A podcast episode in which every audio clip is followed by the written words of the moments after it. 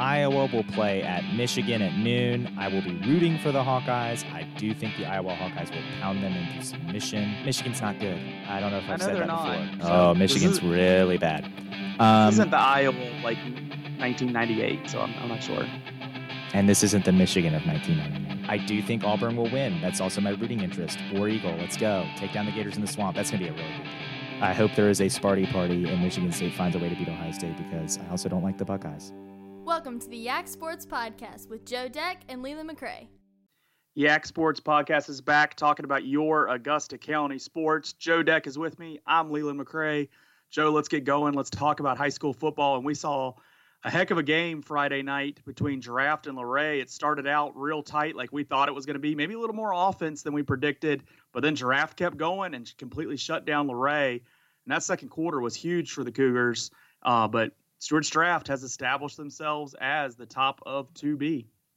They have. Um, they controlled this game really in the Yep. second quarter. Uh, it was a 29 to 7 second quarter. Um, and from that point on, Luray was out of the ball game. Luray's not a team that's built to come back from three scores. I didn't think Stuarts Draft was either, and then I saw Henry Cook pass, so maybe they are.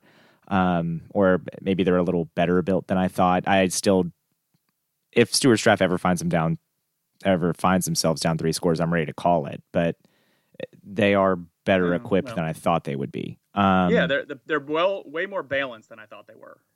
I, I felt like this game was, you know, we talked about it's it's a region 2B preview, and they came out and they answered the call quite decisively.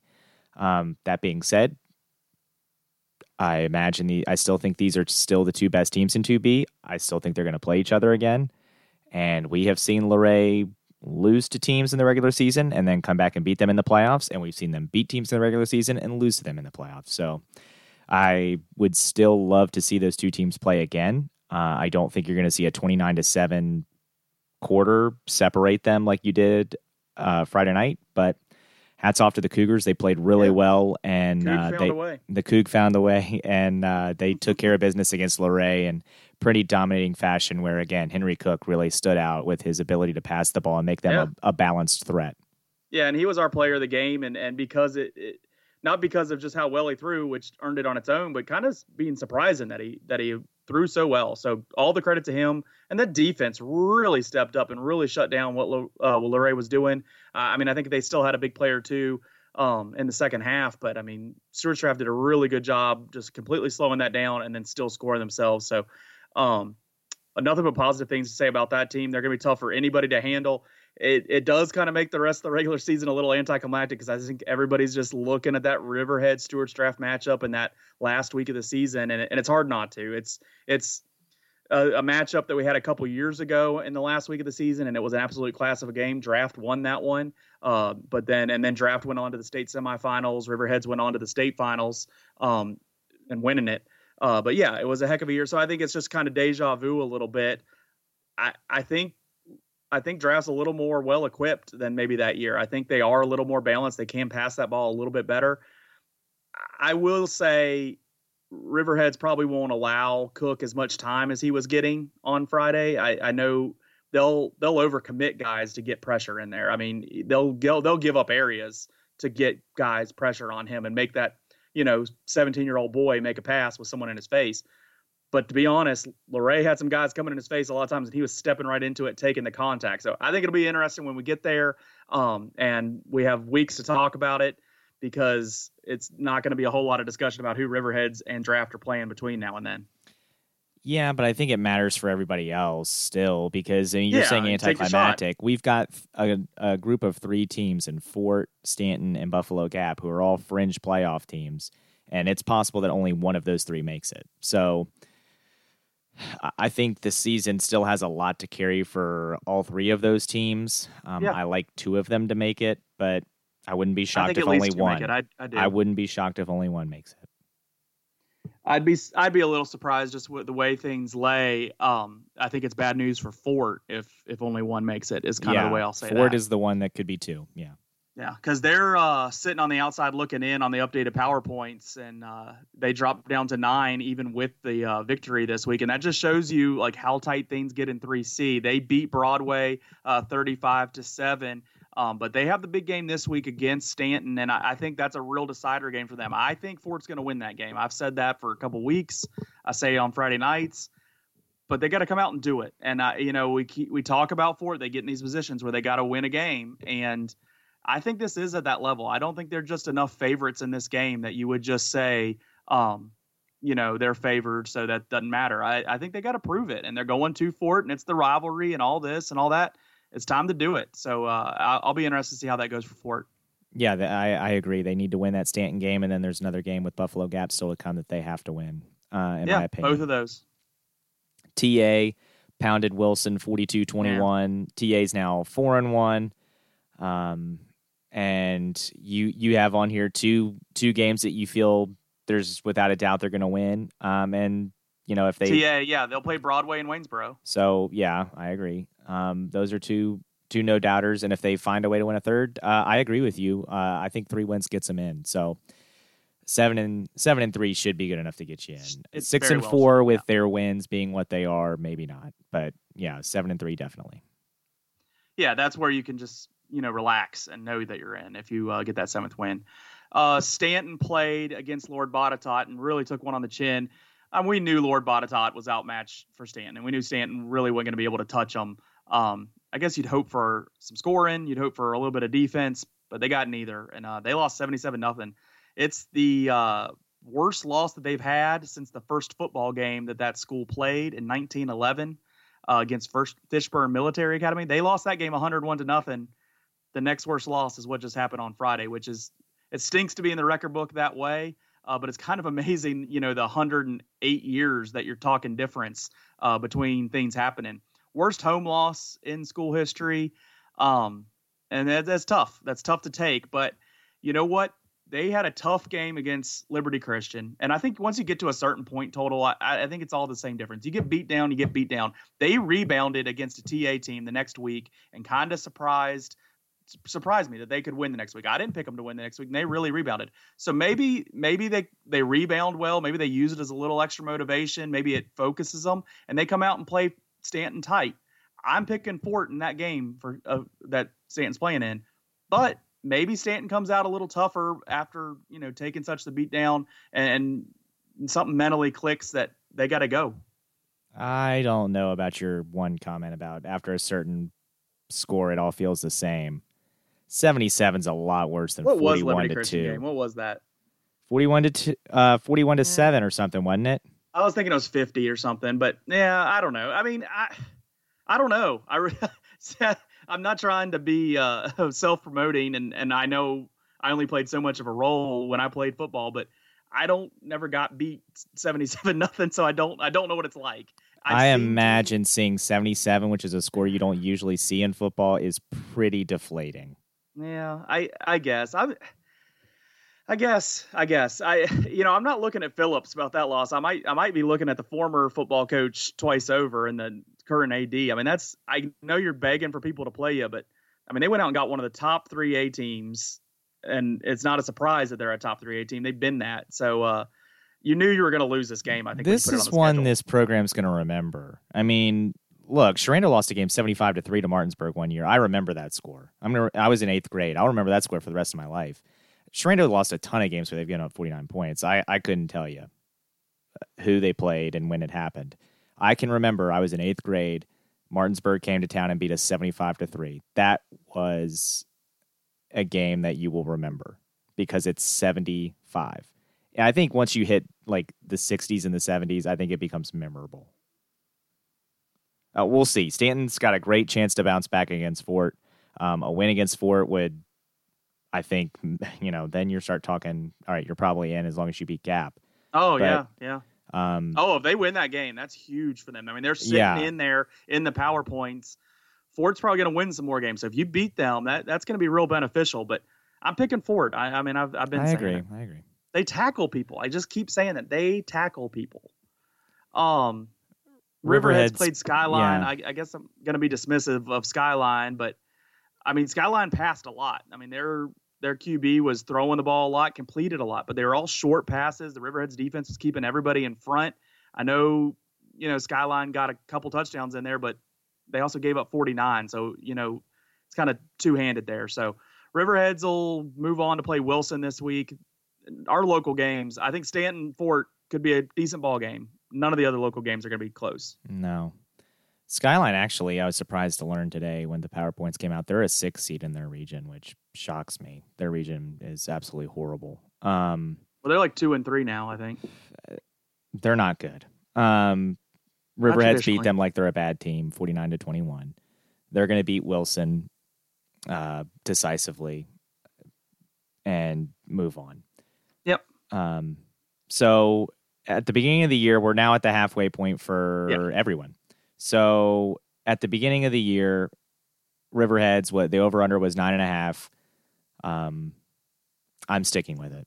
Yeah, I'm sticking with it. Nine and a half seems like the perfect number because they're either going to have nine or ten, and so that nine and a half is perfect.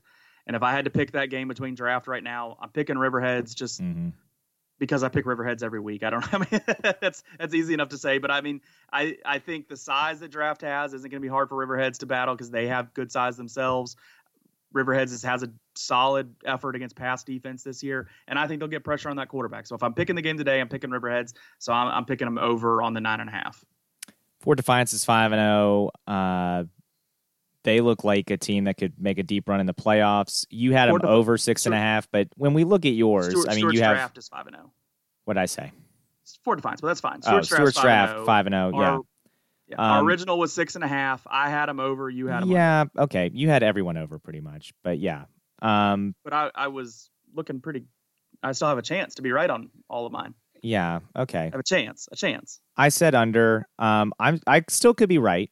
Um, could. they could only win one more game for the rest of the year. Possible. Yes. Uh, mathematically, I am still alive. Um, but if I were to repick right now, I would say over. They're gonna. I am concerned. They're gonna be nine like and one. The, the mass at least injuries that would have to occur for you to be right. Or, yeah, I don't want to root for that. that I hope I'm wrong. I hope I'm wrong. Look, all these that I said under, I, I hope that the teams prove me wrong, but.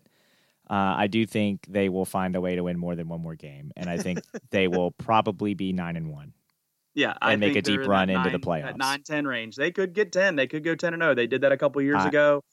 It's possible. I, I have them going to the state semifinals at least yeah, they look like a state playoff team, in particular in that second quarter, and particularly with the opportunity opportunities they took advantage of in that second quarter of you know scoring before half and then getting the ball back and scoring quickly again, and even the way they did it on that screen pass, it was just they they had scouted their opponent well, so that's what it takes to win in the playoffs. So uh, I give them a good chance to go very deep, and uh, so you're rolling on your under, but I think the rest of the way we're pretty good, and we we had them in that second or third game of the playoffs. I think that will shortchange them. I, I, I do think they they obviously proved they can win that region. So Fort Defiance, now, they're three and two. Yeah, they're three and two. They've beaten the teams they're supposed to beat. They've lost the games. Uh, well, a game to Liberty Bedford, who's one and four. Um, so that's not great. They thought they were decent. We all thought they were decent, but they haven't turned out to be Liberty Bedford. Uh, and so. then Rockbridge kind of rocked them. Um, but we both said over five and a half. That means Fort Defiance has to find a way to win three more games. They still play uh, Wilson. They still play they Staunton, and they, they still play Gap. They do. I do think they will find a way to win those three games. I do have them over. I think they can win those three. I don't think they can win four. So I think that that number we chose was pretty good there. It's gonna get it's gonna get tight for them in that three C. There's just a lot of action there. Last year, five and five didn't get them in. They're gonna have to have those six wins, and even then, knowing that all their wins to date are against teams with minimal wins, uh, one to be exact, and their win against Wilson will probably not really help them in power points a whole heck of a lot. Um, they're gonna be they're gonna be staying up late on that last Friday night of the season. Yeah, Staunton, Staunton and Gap are the two that you got to have. Speaking of Staunton, five and a half. Uh, I went under. You went over. Uh, right now they're two and three. I think Fort is the game that could change whether they go over or under that five and a half. Uh, I still would say under. Yeah, I, it's going to be tight for them too. And that 2B, the good thing about that 2B though, there's going to be some distance from eight to nine. So I think you're going to have some room, even if you drop in that eight seed, to maybe be five and five. Looking at the powerpoints ahead of time here, so that might. You think East Rock's going to fall off the face of the earth? Is that what you're telling me? I think East Rock's going to keep on going up. I think. Okay, well one of- then, one of our teams are going to be in that eight spot, is what I'm saying, and I think And the you're, other you're one's gonna gonna be in the a- nine. You're, you're going to have you'll be swimming in a little bit of a sea there that you have a little bit of room for. okay, so you think it's between Staunton and Gap for eight nine? I, I that's the way I'm looking at it right now. Now, if either one of those teams beat a team that I don't sit here and predict today, changes everything, and you know that can happen. And the physically possible to beat a team, Fort Defiance could get beat by either one of those teams. It's physically possible. I don't predict predict it. I'd be surprised. I'd be pretty shocked, but it's it's possible. So if Staunton can beat Fort, if Gap can beat Fort, it changes what I'm looking at. But I do think it comes down to that Staunton Gap game on which one of those two teams are getting in the playoffs. The thing about Buffalo Gap, yeah, they have the extra win, but their wins are against no wins. They have Broadway, Parry McCluer, and Bath County. None of them have won a game. It's it's not a lot of power points coming back through. So a a team with a worse record could get in ahead of you, Buffalo Gap. So you you better find a way to knock off these teams. Make sure you beat Staunton. Yeah, um, and if But our over under for Gap was three and a half to start the season, and they already have the three. I, I do think they're going to get another game, so I think I'm going to be right on the over for th- for that. But we just got to see how you many also more said over on. Staunton, how you feeling about that? Uh, that's it's shaky. It's shaky. It, it's going to come. Uh, the Fort game's tough. I mean, Stan's going to beat Wilson, so that's three, Mhm. and then it's the Fort and the Gap games. They gotta they gotta find they gotta find uh, they got to win both. both of those. So yeah, that's probably the one that I'm most worried about at this moment. But I mean, they beat TA. They they won a close game. They're going to be in probably close games with both Fort and Buffalo Gap. Let's see what they can do. Um, Buffalo Gap, what you mentioned with Buffalo said- Gap, them only beating teams that haven't won a game this year, would be slightly concerning for me. Um, and is why I'm not. I agree with you. I think they will win one more game, but I wouldn't be shocked if they didn't. Um, just because all their wins are against teams that haven't won a game. Um, we'll see. Wilson, and, and I guess moving on to them, that's the team that I think might pick them off, and that's their other win. I think right now uh, is is Wilson. Uh, so we both didn't think Wilson was going to have a great year, and they have not. Um, I think you and I have been surprised at how Still not this bad. not yeah, great of a year it's been. Uh, I figured they would have another win by now, um, but for Ford, it's been a tough. Or You excuse me, for Wilson, Wilson it's been a ahead tough. of Buffalo Gap. Yes, I would have. Yeah, Wilson's Yeah. having a tough season, and I'm not sure they're going to get ahead of Buffalo Gap if I had Yeah. to pick the game tonight. But um, we'll see how that goes. They, they've had a tough schedule. They've gotten beat by some really, really good football teams, but they haven't been in those games, and that's the problem there. Uh, we both had under, and it looks like they're going to be well under, uh, Yeah. as they're pretty much going to have to win out. Well, they will have to win out to go over the five and a half that you set the line.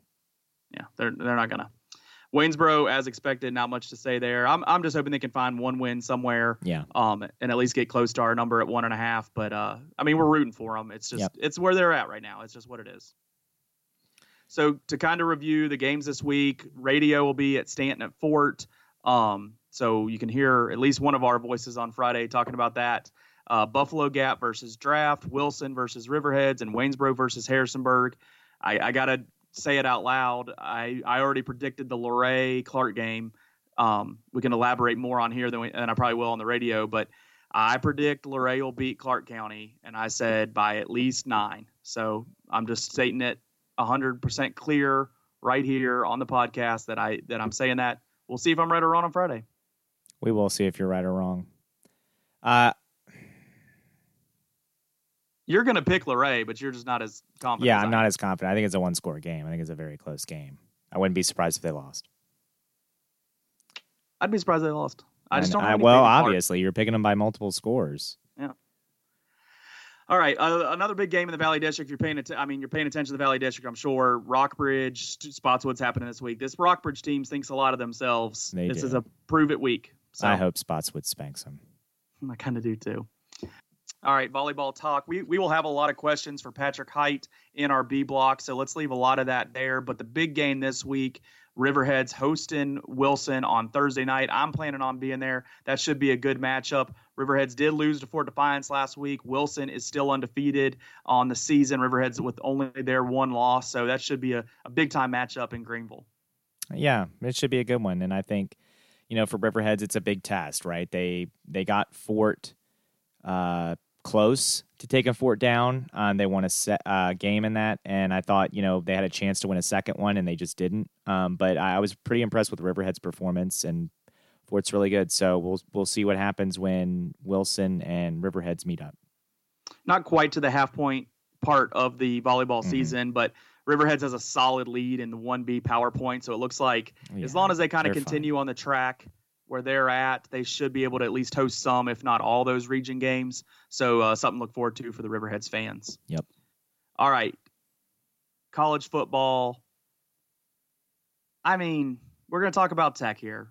What what the heck was that? Like that just came out of nowhere. I mean, I'm happy about it. I'm smiling. I'm not going to, you know, make it mean a lot in my life, but what was that? Like where did that come from? And and the, my answer is that was the team I thought we could be. That what we were in the first half there, aggressive on defense, making plays on offense.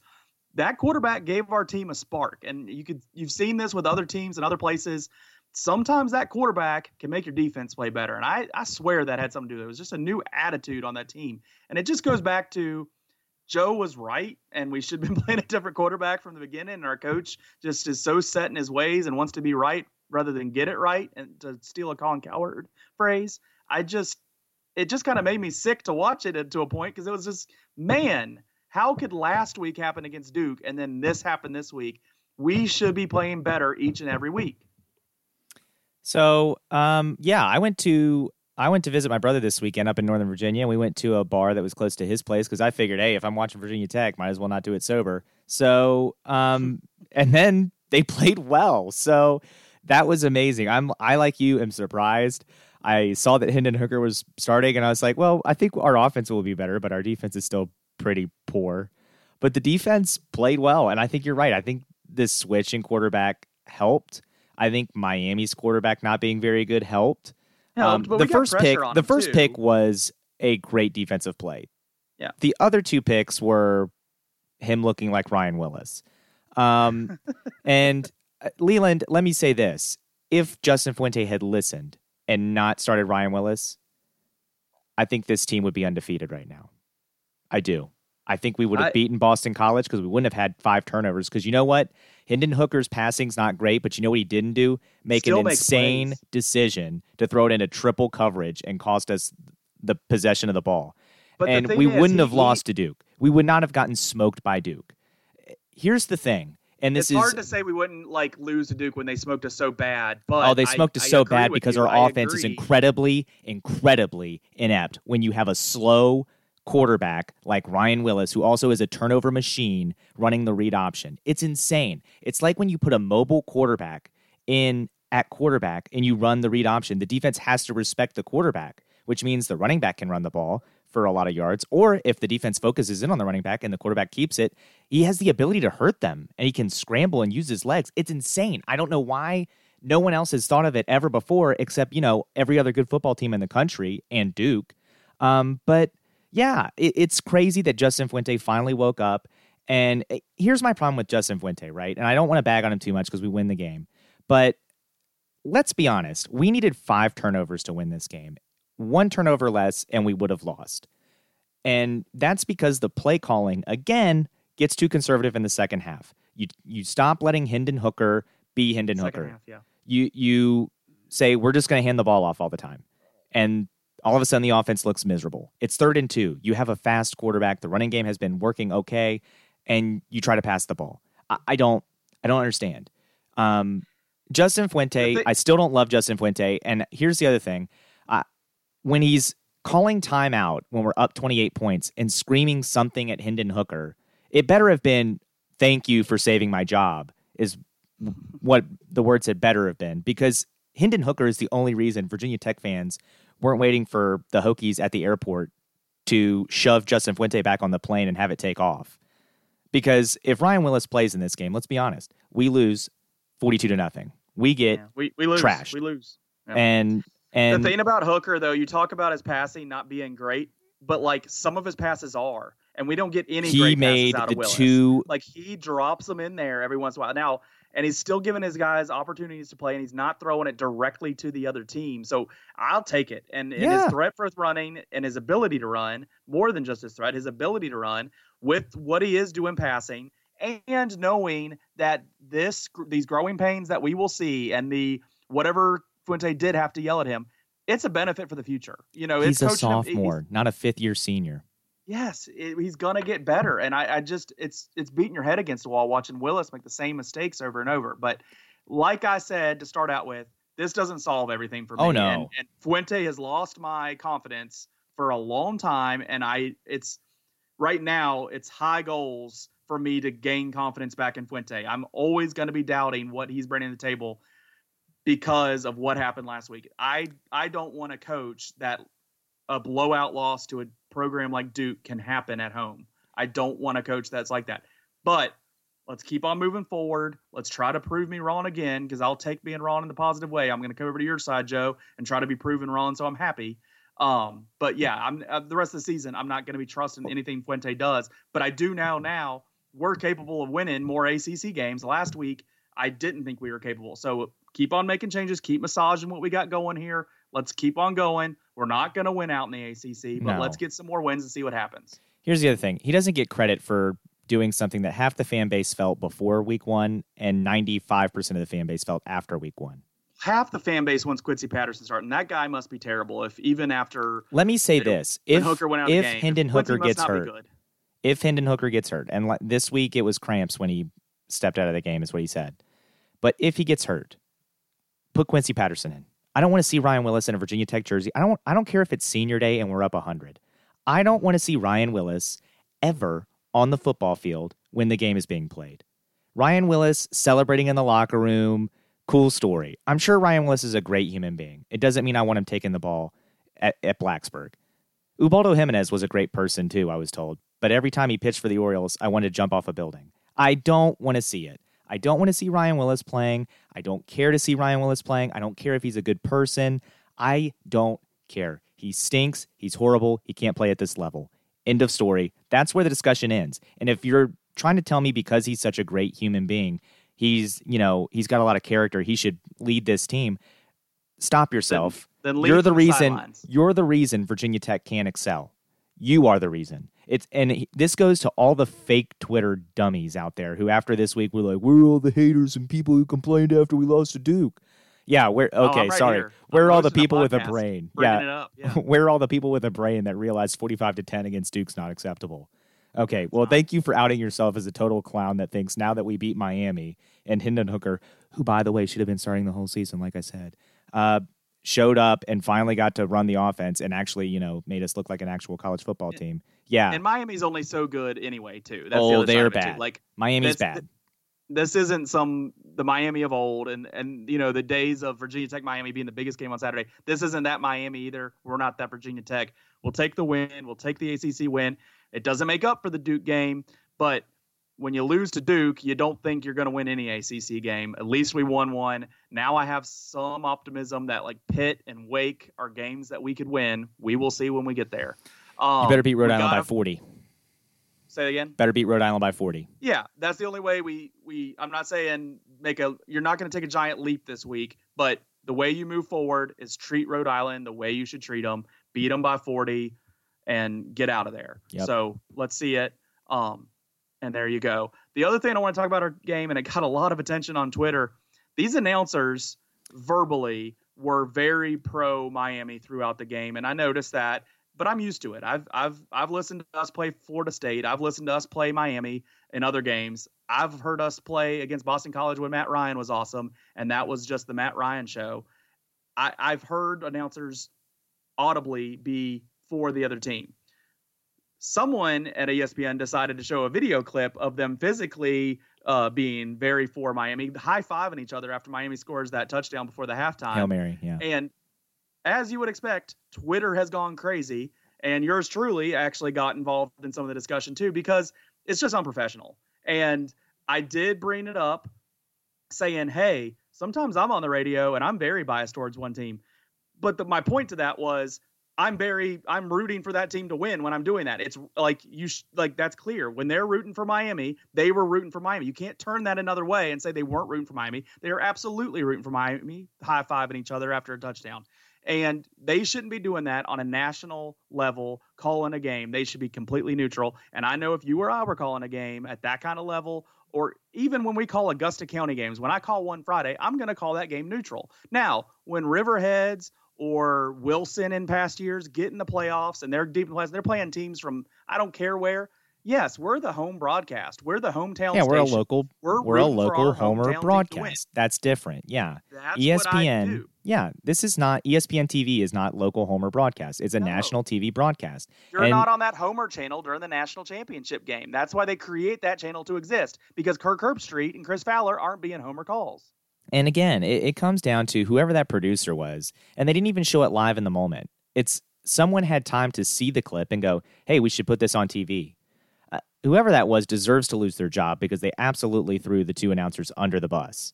And I, I didn't have sound, but even I could tell in just the the replays and the the uh, the video packages that they're showing before and during the game that early in the game it was hilarious. The team is down 21 nothing and they're showing all these Miami videos and I'm like I just look at my brother I was like they were not prepared for this. They were not prepared Yeah. for Miami to come out and be getting absolutely spanked at the Hard Rock today because they're showing like oh The Rock and Ray Lewis and all these great players in Miami history. And my brother, it was funny. They then go show around the you know the Ring of Honor. My brother goes, "Huh, where's Dwayne Johnson?"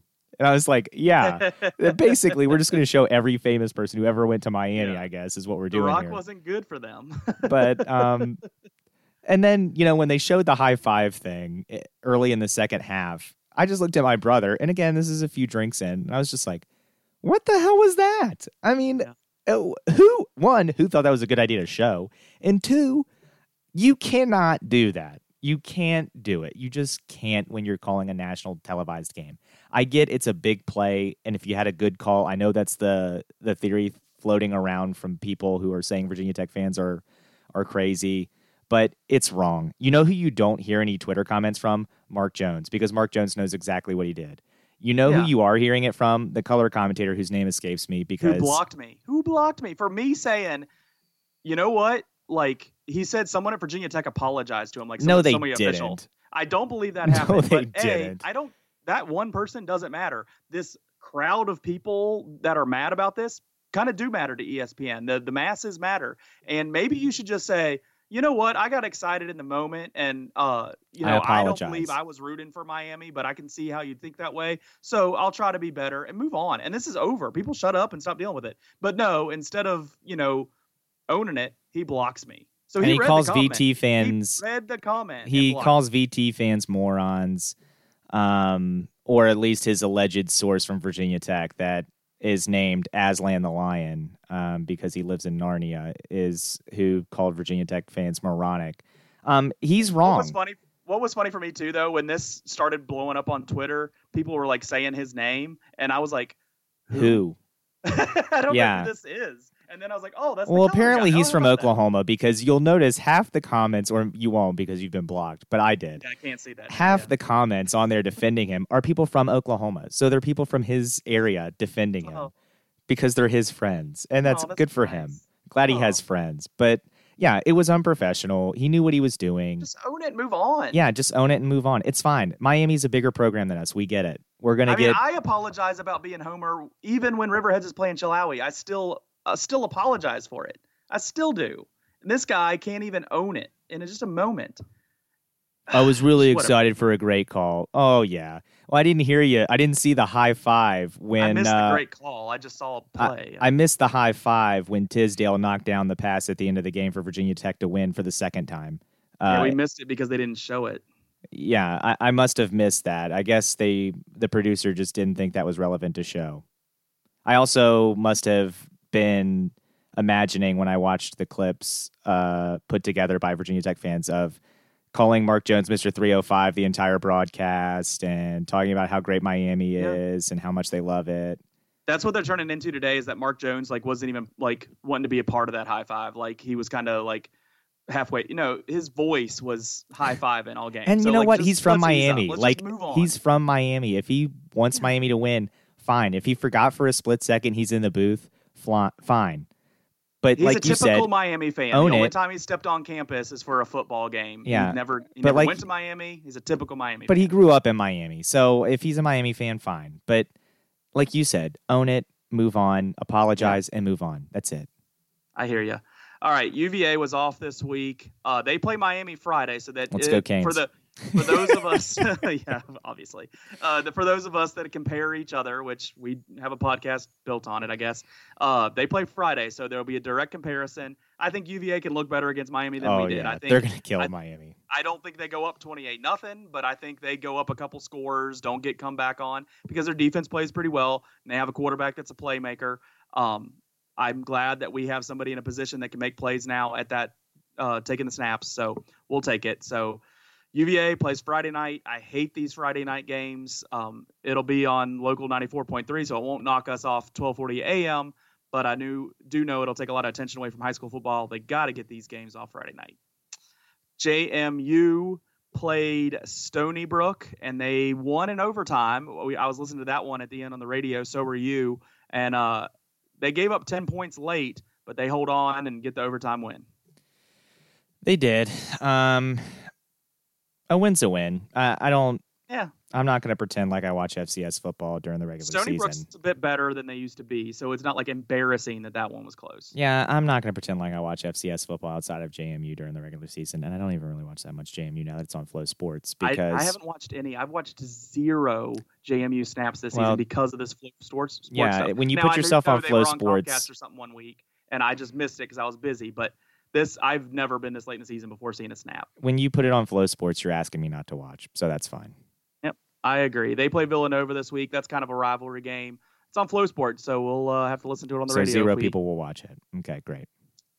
This week, some big games: Oklahoma, Texas at noon on Saturday. I'm gonna be uh, miraculously having some kind of headache or something to where I have to, you know, sit down and watch that game at noon on Saturday. I'm I'm usually busy on Saturdays. For some reason, I'm gonna have to be inside for that one. Uh, Florida LSU is the night game on ESPN. Um, listening to the opening, uh, everybody knows that Joe picked Florida to go down last week to Auburn. They didn't, so that makes this one a monster game against LSU, a top 10 matchup. 8 p.m. on ESPN. It's going to be a good one. Yeah, um, I hate that it's at eight because the Billy Joel concert will be on, so I won't be able to watch it. But I'll talk Well. about Billy Joel later. Um, Oklahoma and Texas at noon. I will be watching in Texas. I'm very excited about it. Um, that's going to be a fantastic ball game. It usually is. I don't expect this week to be any different. Texas started slow against West Virginia, but then poured it on in the second half and kind of That interception was nasty. it was. Uh, he's good. I got to hear that game while I was watching the Virginia Tech game because the bar we went to was apparently a WVU bar, which is fine. But um, well, again, I was in Morgantown once and I left. So, like, I mean, I'd, I'd leave a bar. it's and- fine. It's fine. We got served and there were no issues. The bartender was very cool. Um, but Florida LSU is going to be a very good game. I do think Yep. the Gators will go down this week to the Tigers, and sure, uh, why not? I I went uh, one and two last week. I I think you misinterpreted my Sparty party. I thought Ohio State would win. win. I wanted them to win, but I didn't pick them to win. Yeah, You, you picked Michigan to I lose. you picked picked, Texas at the uh, beginning of the Florida to lose, year. but you wanted Michigan. I know, but I threw it in there. I picked Texas at the beginning of the year, so I guess I'll stick with them uh, and hope that they manage to beat Oklahoma again in the Red River Shootout. Even though we're not I supposed to call it that. the 50s. That's what I'm here for. Um, and Florida LSU, I like LSU. Uh, That's at Death Valley, LSU at home. Yeah, Yeah. LSU at home. I've At been there on a Saturday night, and I can I can still feel it. You talked earlier about remembering scores, remembering games. That was a whooping that I remember. Uh, but that was Thank Tyrod you, first game, Sean so Glennon. Yeah, They got they got him out of there, and we didn't, really didn't see him much since. Uh, Clemson plays Florida State. The only reason I mention it, people are kind of down on Clemson because they had that tight game with UNC. People were moving them out of the top four and stuff. Which, come on, Clemson's gonna be undefeated. They're gonna be in the top four. It doesn't matter. But I expect Clemson to come out guns a blazing against Florida State because that's the name, and I think they'll get attention when they rock them. So I think Clemson wins huge this week. Yeah, the the worst part about this for Florida State is they're playing Clemson after they barely beat North Carolina. So Clemson is going to leave no doubt and yeah. blow Florida State away. Yeah, Trevor Lawrence is going to reestablish himself as a Heisman top dog. So Mm-hmm. NFL, Gruden's gone. I mean, I said it last week during halftime You of did. that Giants Redskins game. It makes sense that they hold on to him through the Patriots week, just knowing what's coming. Also, not setting up uh, interim uh, guy Bill Callahan. It turns out to be uh, to lose week one. They still might lose to Miami next week, but I guess it won't be to the Patriots. It won't be as obvious. Um, but it's time for them to move on from Gruden. It hadn't been working, um, and it's obviously not turning around at all this year. So they'll move on. I don't think Bill Callahan's the long term uh, solution. So, uh, but that's that's the big news in the area. Yeah, again, Gruden's fired. Bruce Allen's a bigger problem in Washington. He's going to keep his job. So I, I, I haven't seen any Redskin fans happy with any of this that has happened. I don't think they it's not love. Jay Gruden, but they don't like Bruce Allen and they don't like Dan Snyder, and those two aren't going anywhere. So the bigger problem remains, and the Redskins will remain irrelevant.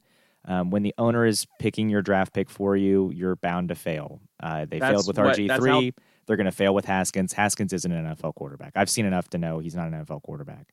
The whole owner picking, uh, that's what Dallas was doing for a while, and that's why Mhm. they weren't even getting to the playoffs and stuff. And they've quit that, and his son got more involved, and they're listening, and the son's listening to other people, and uh, that's why they're good. I mean, that's why. I mean, I'm, I'm not happy that Dallas is good, but they're a legitimate team. Yeah. I know they got beat down this week, but Dallas is good because Jerry Jones stopped making the picks. Dan Snyder, look and listen. Now, I know originally you couldn't see this game. Did you get to watch any of this game? Because the way you were texting me later in the day made me think you were watching. I'm gonna be dead honest with you. I was listening to some on the radio hmm in the second half, hmm and I was seeing clips pretty immediately on Twitter, but I didn't have the game live at my house. Then I may have fallen asleep for Gotcha. a couple hours, and it was amazing. It was an, an incredible nap. It should be, uh, you know, what's dominating my life is uh, that nap that I took on Sunday because I, I feel like I'm like a better father today. I feel like I'm a better worker at, at my job. Uh, I'm gonna I'm gonna look into these weekend naps. I, I haven't had those in a while since like college. I'm I'm gonna try it again. Yeah. um, I was at a Top Golf, so I didn't watch this game. We were doing different things. Apparently, if I was home, I I, wouldn't have been able to watch the game anyway. yeah, I wouldn't have been able to watch the game anyway, other than the red zone. Um, the biggest talk out of this has been the hit on Mason Rudolph, where he got knocked absolutely cold. Um, I, I saw it. Super hung up on the like legality of it. I it was a football hit. Yeah, I was gonna say I, I- saw it and I saw all the Twitter reaction. Now, to be fair, they're from Steeler Twitter people that I'm seeing the reaction from because um that's who I follow, unfortunately, is people who like the Steelers. But they not you. Not you. It's other people. Yeah, not you, not one of our loyal listeners, but other people who were sitting there going, How is this allowed? He should have been ejected from the mm-hmm. game. I've I'm seen like a lot worse. his he hits him with the side of his helmet. I And don't think he's bad. trying to hit him. I think what happened is Mason Rudolph gets hit from behind first. That causes him to lean up and then back down toward the Ravens defender who's coming from the front, who catches him in the chin because of the way he's now coming at him. And he just got knocked unconscious. I think the bigger story is the cart. Um, that is dangerous that they couldn't get the cart started. That's why they had to carry him off the field was because they couldn't get the cart out there because the cart wouldn't start.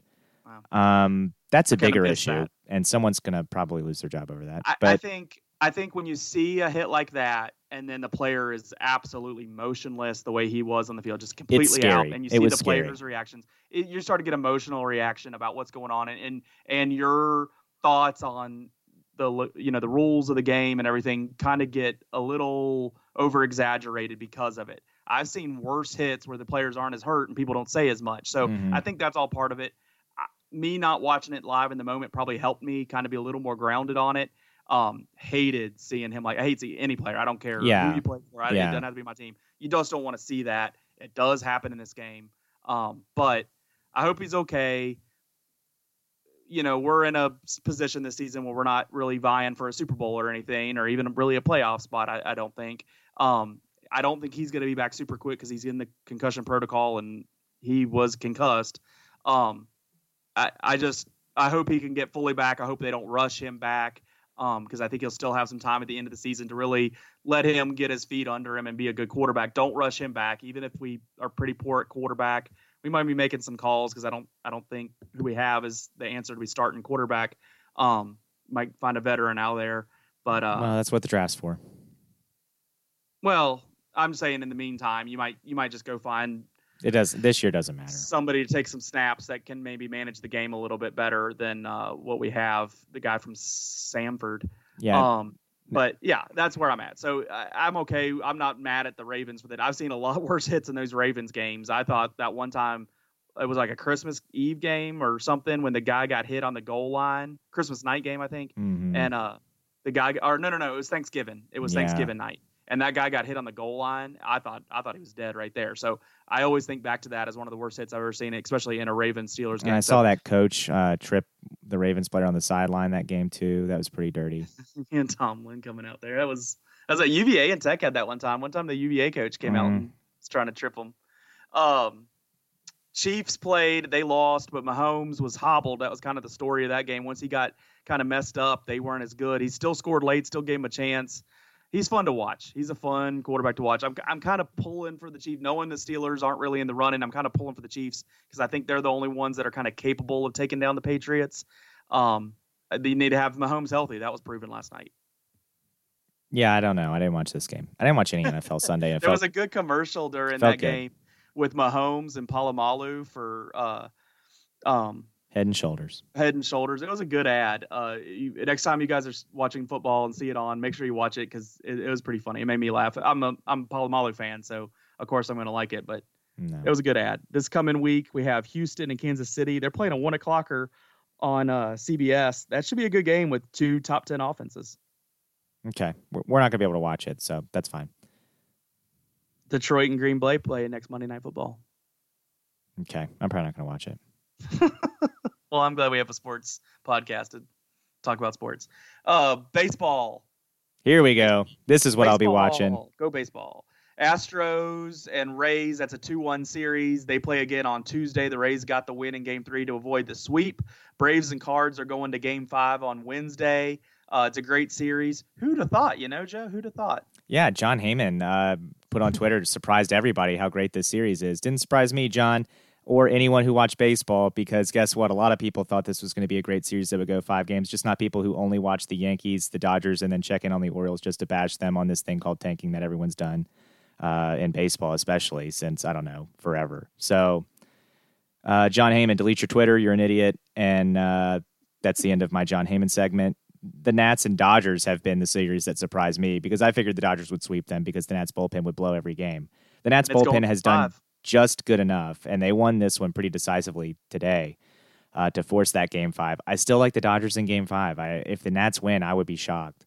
I, we're going to talk to Patrick here in a little bit. He's going to tell us he's not surprised if the Nats win. Um, I would be. I would be surprised if the Nats win. Uh, and if they win this series, I don't like them against the Cards or the Braves. So uh, I don't know. I just don't trust their bullpen, and I, I don't. you and I both have seen the Nats lose to the Braves this year. So yeah, yeah I would, and I, I just don't think. Yeah, and maybe I'll have to buy some tickets to make sure it happens. But um, I I just don't think that bullpen's going to hold up throughout the entire postseason, and I don't think the strategy of going to Scherzer or Corbin out of the pen is a sound one, especially when the series is get longer.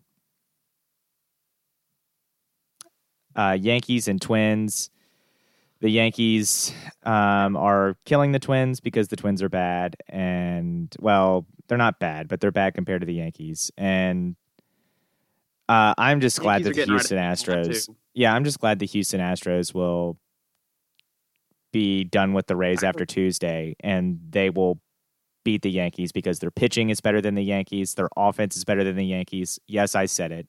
Aaron Judge and Giancarlo do not make a lineup. Uh, the Houston Astros have a complete lineup.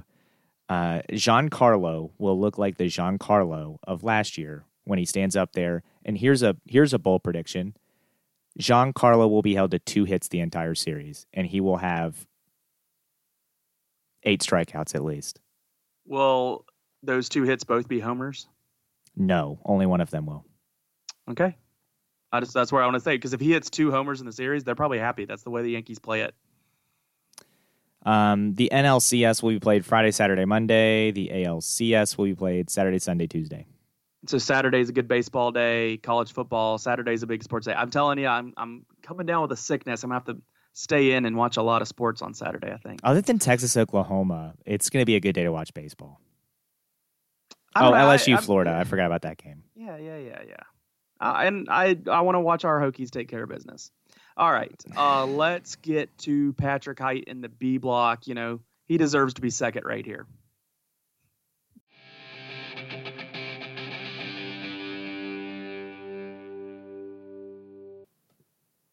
Time for the B block on Yak Sports, and when you're talking Augusta County sports, you got to bring Patrick uh, Patrick Hite on uh, every so often, and we do that all the time. Patrick, thanks for coming on again with us.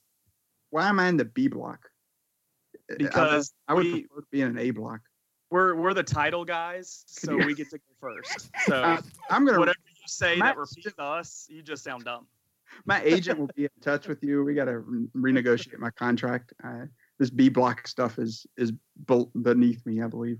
Those uh, those agents uh, you know, debating with the news leader must be really top quality agents. So uh, let's dig into uh, what we brought you on here for, and uh, let's start with football. You were at the same game we were Friday, and Stuarts Draft looked really good.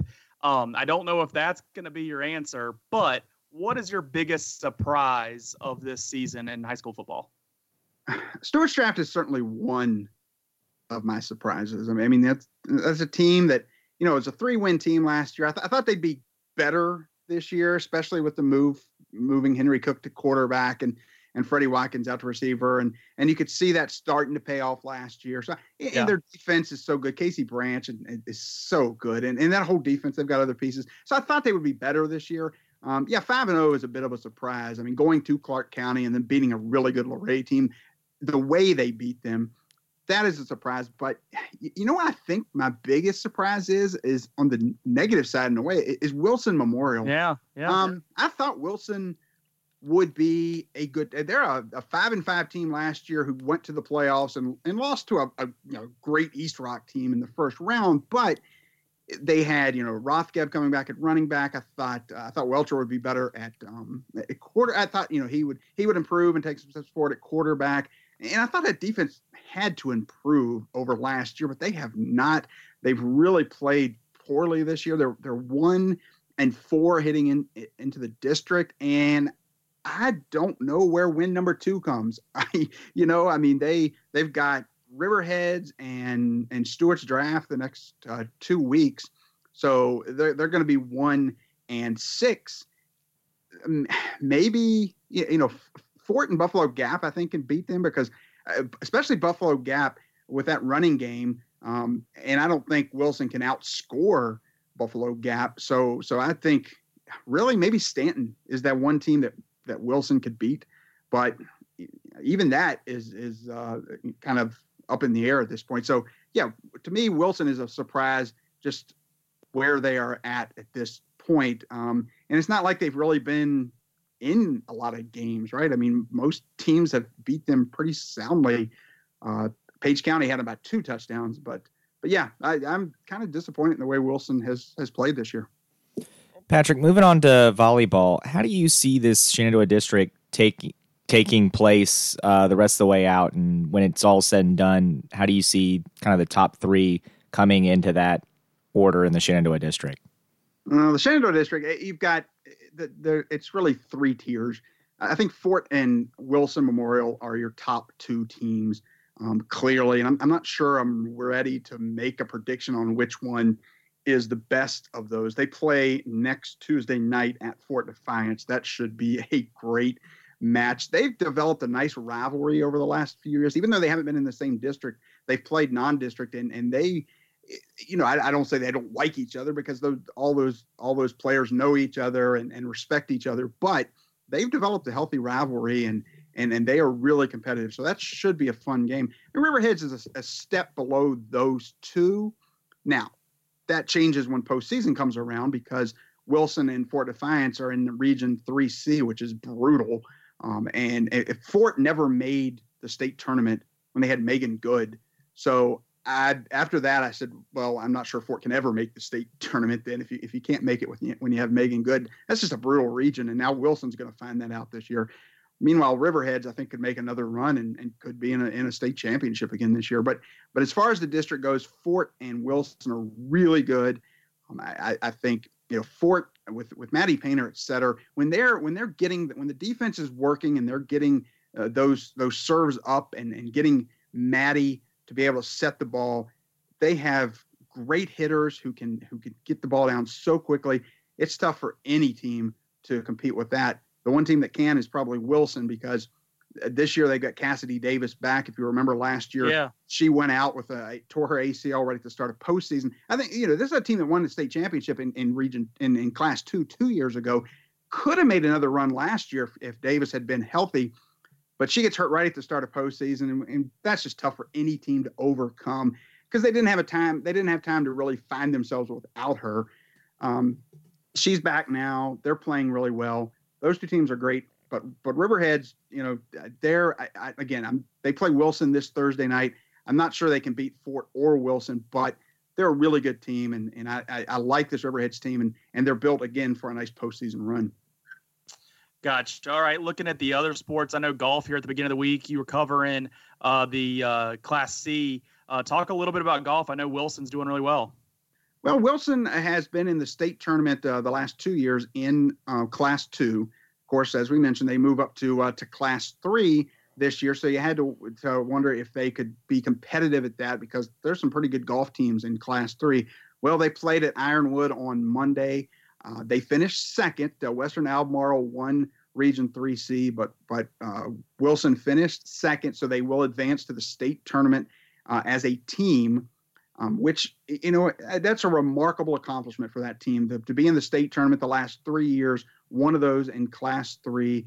Uh, they are really good. Patrick Smith uh, finished second overall in the tournament Monday. He shot a 70. He had to go to a playoff, but he he won the one hole playoff um, he is excellent. They they had Grayson Wright who finished with a 71. Uh, this is a good this is a good solid team. You know, I talked to uh, their coach Jeff Jordan after the match. He's he's realistic. Uh, he says you know Class Three has some really good golf teams. He's not sure really they're going to win a state championship, but he said if they could finish in the top you know four or five, he'd be really happy. Uh, I'm really pleased, and he's just excited that he's getting to take the whole team. They'll play at Williamsburg National uh, next Tuesday. Uh, he's just excited that the whole team's going to get a chance to experience that and go back to the state tournament. Patrick, your Nats are currently playing. They're currently leading, and they look like they'll force a game five against the LA Dodgers, which is further than I thought they were going to go. I thought they were going to get swept. So five games is big for them. Thanks. Um, thanks for your support. You're welcome. Um, as an Orioles fan, you knew you were going to have it. So, um, but what has your been your thought process on just how the Nats have done so far this postseason? I, you know, I, I think they have have done a really a nice job. I'm, I've been impressed. Early in the season, I will tell you, Davey Martinez was not my favorite. I, if they would have fired him early in the season, I think I would have been okay with that. But I, I think he's come around. I, think he's really starting to to to to do a nice job. And the the thing is, I you know I was impressed the way he's he, he knows the bullpen is the weakness of this team, and the fact that he's using his starters now um, to to come out of the bullpen. It didn't pay off so much uh, in uh, with when Patrick Corbin came out, but I really can't you know fault the way he's he's using his his pitchers uh, and bringing starters out of the uh, out of the bullpen. I, I, think that's a good move by him. He knows that the the start they have some of the best starters in the game, and why not pitch them? You're at the end of the season. Uh, you might as well get as many innings as you can out of them. Um, and and you don't want to turn this thing over to the Nats bullpen too early. Uh, so I, you know, I don't know. I, I think um, I, I, like the way they're playing right now. The Dodgers, their Dodgers are so good. I mean, they're a what 105 win team in the regular season. Uh, they they got great pitching. They hit the cover off the ball. They are just an amazing offensive team. So you know, if the, if the Nats go down to the Dodgers, if they make this go to if they go to five games and lose, hey, you know, you say great season, especially considering the way the Nats looked. Where they were 19 and 31 or something at one point this season. So if if they can force a, a game five and, and lose, you just shrug, you say the better team won, and and, and you move on. Uh, but I'm not saying they are going to go to a game five and lose. I, I, think they, especially with Strasburg pitching a game five, I think they can win um, that uh, that game uh, because Strasburg, you go as long as you can, and and then you have um, yeah, you know maybe maybe Corbin comes in and throws another inning. I don't know, uh, but I, I, think they can win a game five. I, I really do, and and then you know uh, if you get hey that would be a remarkable accomplishment for this team that has never won a series. And, and I'm not sure I count that that wild card game as series. It's a one game. Uh, they they advanced, which they had never done before in the postseason. But if they can win this series, it's an amazing accomplishment for this team, and uh, I think all all Washington fans, especially with the the news coming out of uh, football this week, I think all Washington sports fans should be behind this baseball team. Yeah. So okay, you've already touched on it, so let's move on. Uh, the Redskins fire Jay Gruden. I've seen mixed bag results on on that, um, but I haven't seen the thing I haven't seen mixed bag results on are one Bruce Allen's comments today on no problem with the culture, everything is great. Um, we just had the wrong coach is the only problem. And yeah, don't believe what you read and hear. I, was going to say, I don't think anyone else shares that opinion other than Bruce Allen and I guess Dan Snyder, since Bruce Allen still has a job. So, your uh, thoughts? How, how, does Bruce Allen still have a job? That is the craziest thing. You know, Gruden was not a great coach. I, I, I will will say that, but he was not the problem with this team. The problem is the culture. The problem is Bruce Allen. Uh, the problem is Dan Snyder. Dan Snyder's not going anywhere. He's not going to sell this team. He's making too much money off this team. He's never going to sell this team. Um, so, uh, you know, the best I think Redskins fans can hope for is that finally he comes to his senses, fires Bruce Allen, puts a a real football guy in that position that can can handle it, and steps out of the way. That's a lot to hope for, considering the track record of Dan Snyder. Um, but no, Dan, Gruden was not. Jay Gruden was not the problem with this football team. Um, and uh, I, I, don't know. He, I, I, I guess he had to be. He's probably happy he got fired, right? I mean, he can go get a job with a, a stable organization someplace. Well, I don't know about stable. The rumor is that he's going to go to the Raiders with his brother. Was the rumor I heard? okay, so he's so he's not going to a stable uh, organization. I, you know, I I don't know. Hey, any organization compared to the Redskins is is, is stable at, at this point. I think. I really think the Redskins may be the worst worst run franchise in the NFL, and maybe one of the worst run franchises in professional sports. They are really dismal, um, and I don't even you know maybe they. Here's the thing: they beat Miami next week. Bruce Allen's going to say, "See." oh my goodness! Yeah, but you're just lucky the Clippers uh, aren't owned uh, by that same guy anymore. So that that's what that's, that's what got you in the first place. So that's true. No, well, the, the, Cincinnati Bengals might have something to say, but yeah. I mean, the, the Raiders the first team I would think about. So yeah, I mean that's that's the range here. Um, all right, let's talk about TV like we always do, closing you out. You can't answer West Wing, but what uh what have you been wanting to watch lately, or what have you seen that's good? You know, I've been uh, so so. I was looking for a series to watch. Um, I had just finished um, the newsroom, and I, wanted another series to watch, and I was trying to find something, and I had never seen The Wire. Oh. Um, and oh. so I decided, you know what, uh, this is the next show I'm going to watch. I am now into season three. It is amazing. It is such a good television show. I'm really enjoying The Wire. Um, it's it, it's excellent. Um, I, I wish I could, you know, I should take some vacation days and just sit and watch it. Um, but uh, that that's not uh, that's not possible this time of year. So um, I just watch it when I can. But take a couple Fridays off, man. Yeah, I could. Yeah. but no, I'm really enjoying that show. It's it's it's excellent television. So yes. between episodes of West Wing, you're watching The Wire. Gotcha. Uh, you know what? I have uh, ever since I started The Wire, I have not watched a single episode of The West Wing. Wow. That's how good think... The Wire is. I'm not ready to say it's better than The West Wing. I'm just saying it's good enough to keep me from The West Wing uh, right now. I, that's pretty good. Yeah, I love The West Wing, and I will say that The Wire is better than The West Wing. Yeah, I, I don't know. It is. I, I, love I love political stuff, and so I, yeah, I do too. I'm a political science you know, major. Not just the but... the character, but but The Wire is so good. I mean, it is it is excellent. I thought I thought season one was great. It had me hooked. I thought the start of season two was a little slow, but then it really picked up and really mm-hmm. got good. Um, and I enjoyed season two a lot. Um, and I just I'm one episode into season three now. So what I've got five seasons total, I think. So Correct. So I'm not quite halfway through. I think The Wire and Breaking Bad are those two things that I kind of missed uh, missed the boat on the, when they were on originally. That like someday, once I'm like removed enough where I can't really, I'm not really a threat of getting spoiled. That's when I'm gonna dig in. So You know, this is really weird with Breaking Bad. So, and I think it's a, a good show. I missed it too, and I've tried watching it now three different times, and I've made it through like spaced out. So I've made it through like five episodes, and then I, I for whatever reason, just stopped, and then I've gone back and said, let me start from the start again, and like four or five episodes, and I stopped. And the thing is, I think it's it's good TV. I enjoy it, but for whatever reason, it just hasn't hooked me to the point where I, I not like like the Wire just hooked me. Like I could not wait to get to another episode of that. Breaking Bad, I just didn't feel that way. I, it was good, but I didn't feel like I have to watch the next episode and I have to watch the next episode. Well, gotcha. Well, those are some good recommendations. Uh, thanks for coming on with us and uh, keeping us in the loop and your opinions on the local sports stuff. And I'm, I'm sure we'll have you here again a couple weeks. Hey, thanks a lot for having me. Go Nats, and uh, hopefully, uh, hopefully you have me back. Hey, have me back on when they're in the World Series. How about that?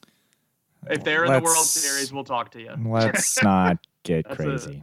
Yeah, we'll let you probably just host a whole episode if if uh, they're in the World Series. We'll put them in the A block. Yeah. Yeah. Thank you guys. I've enjoyed it. Thanks, man.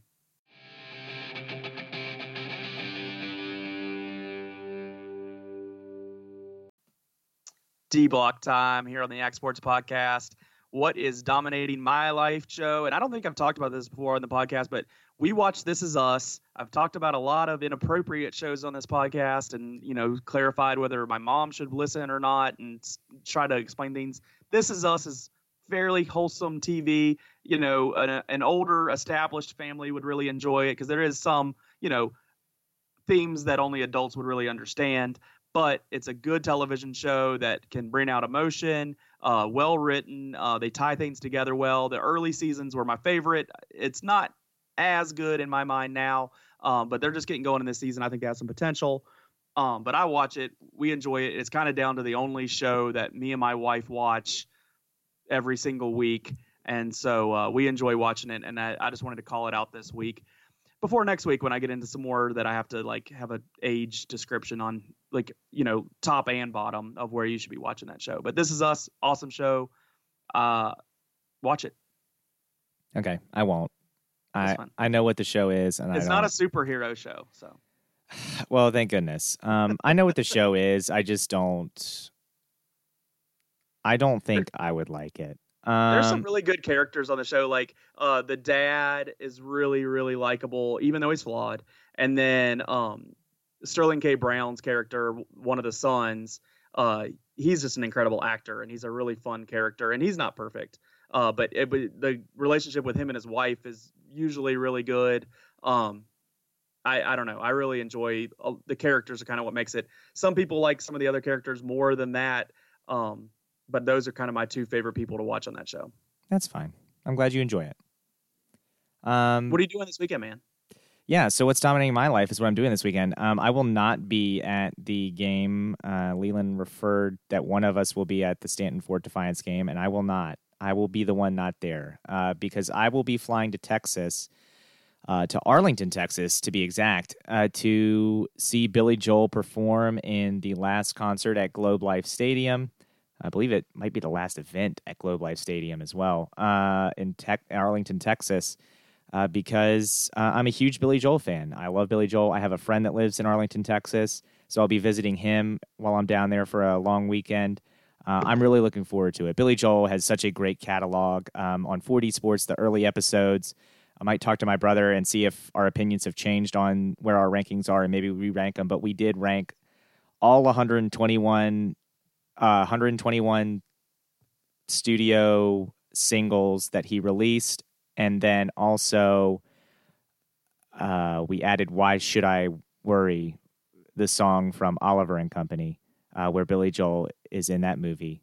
Um, we uh, added that one into the list as well. So we ranked 122 Billy Joel songs from worst to first.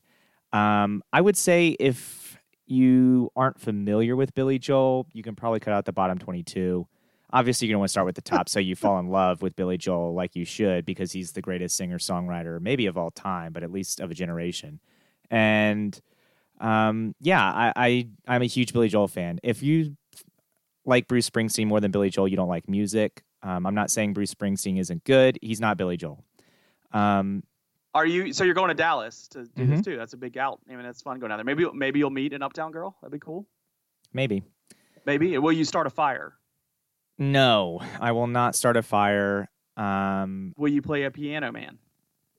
Probably not. I'm not very good at piano. Um, but only the good die young. So hopefully I won't die. Hopefully I'm not good. I guess. Um, and now, I will you be survive. traveling by plane or the River of Dreams? I love you, Leland. Um, I now know what you're doing, and I love it. Um, yeah, no, I will be flying to Texas, as I said. Um, but so it goes. but we and so it goes, and so it goes, and you're the only one who knows. But yeah, Billy Joel is amazing, and again, Where you should are you staying? Is it the Heartbreak Hotel? No, but we will be staying at a new uh, hotel in Texas Live uh, the first night, so that should be exciting. I'm very excited about that. I'm, I'm at, you know, I, the friend I'm going to visit is my best friend as well, so uh, I'm very excited about seeing him again. Uh, we don't get to see each other usually, but once or so a year. This year we've seen each other more because went to an Orioles game with them, uh, and you know now we're going to see Billy Joel, so super pumped about that. Uh, So, Go so ahead. someday when I get bumped up to friend status, we'll we'll get to go do stuff together, and but we'll just stay podcast partners until then. Yeah, I mean, look, I've invited you and one of our loyal listeners to IHOP multiple times, so um, I can't wait to take you all to the IHOP. But um, what I know that you need to know is that Liverpool is eight Oh, points need to know up. Yes, you do. They're eight points up on Manchester City for top of the table. And look, I'm not saying they're going to win the league because we were up by more than eight points last year and we found a way to lose.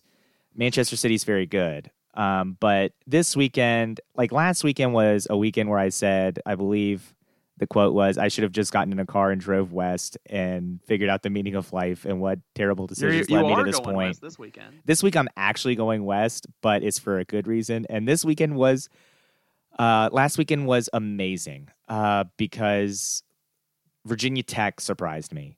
Uh, Liverpool on Saturday almost gave me a heart attack because they almost dropped points to Leicester, who's a good team. But at Anfield, I really expect Liverpool to win each Premier League game. And they got a late penalty to win. Uh, then Manchester City played Sunday, and they got shocked by Wolves, which allowed Liverpool to keep the eight point lead. Uh, the Ravens won in overtime. Um, so it, it was just checking all the boxes on great, great, great rooting interest stories for me this weekend, uh, this past weekend. So um, it can probably only go downhill from here, but uh, I'm going to enjoy it while I'm here. My what I know that you need to know. I just gotta. Any of y'all out there renovating a house, floor and decor in Richmond, go to that place. It's awesome. It's just my recommendation for those of you that do that kind of stuff. Good prices, good selection. Go there. It's an old Kmart, I think, that has turned into this store, and it's it's nice in there. It's not what you think an old Kmart would be, um, but it's awesome. So that's my recommendation. Better prices on wood flooring than you're going to get anywhere around here, and then tile and any kind of flooring, it's there. Uh, floor and decor, uh, as its name says. So that's my recommendation there. Also, something really cool that I saw this weekend. Gatorade has this ad out for like and promoting women's basketball. Dawn Evans stars in it. She's Oh, like cool. tearing it up. It is really cool. So uh, JMU fans remember that name. One of the best basketball players at JMU ever. The the best. Uh, Dawn Evans was amazing. So uh, check that out. It's on Twitter. I will retweet it. Um, but yeah, watch that thing because it's it's awesome. And uh, whenever you can get a, a Duke on TV, that's that's pretty good. Yeah, and one of my most exciting basketball games I've ever watched was Delle Donne, who's on the Washington Mystics, who's playing for the WNBA Finals right now. One of the Um, best ever. Yeah. Yeah, they she played at her college basketball at Delaware, and they came Yep. to play Dawn Evans at JMU in a showdown of two All Americans, and they had what I still believe is the most points ever scored in the Convocation Center in that game combined uh, in a triple overtime thriller. And now that building's going to be you know not used anymore, so it should stand forever It'll hold up. Yeah. um, which that was like I said, one of the most exciting basketball games I've ever seen, if not the most exciting basketball game I've ever seen. So, and I've been with you some exciting basketball games in that building. So that's true. That's true. Where we, we were, were a local Homer Homer that broadcast. Yeah, where we were a local Homer broadcast. Yep. Well, that will do it for us here on the Yak Sports Podcast. We thank you for listening. As always, make sure you're following us on Twitter at Yak Sports Pod. We're on Facebook, Yak Sports Pod. You can also email us, yaksportspod at gmail.com. Make sure you're subscribing on Podbean, Apple Podcasts, Google Podcasts, and Spotify to make sure you never miss another episode. Until next week, folks, we again we thank you for listening to the Yak Sports Podcast. Be sure to tell your friends and comment and tell us where we're right and wrong. Until next week, have a good week. You've been listening to Yak Sports, your Augusta County sports podcast.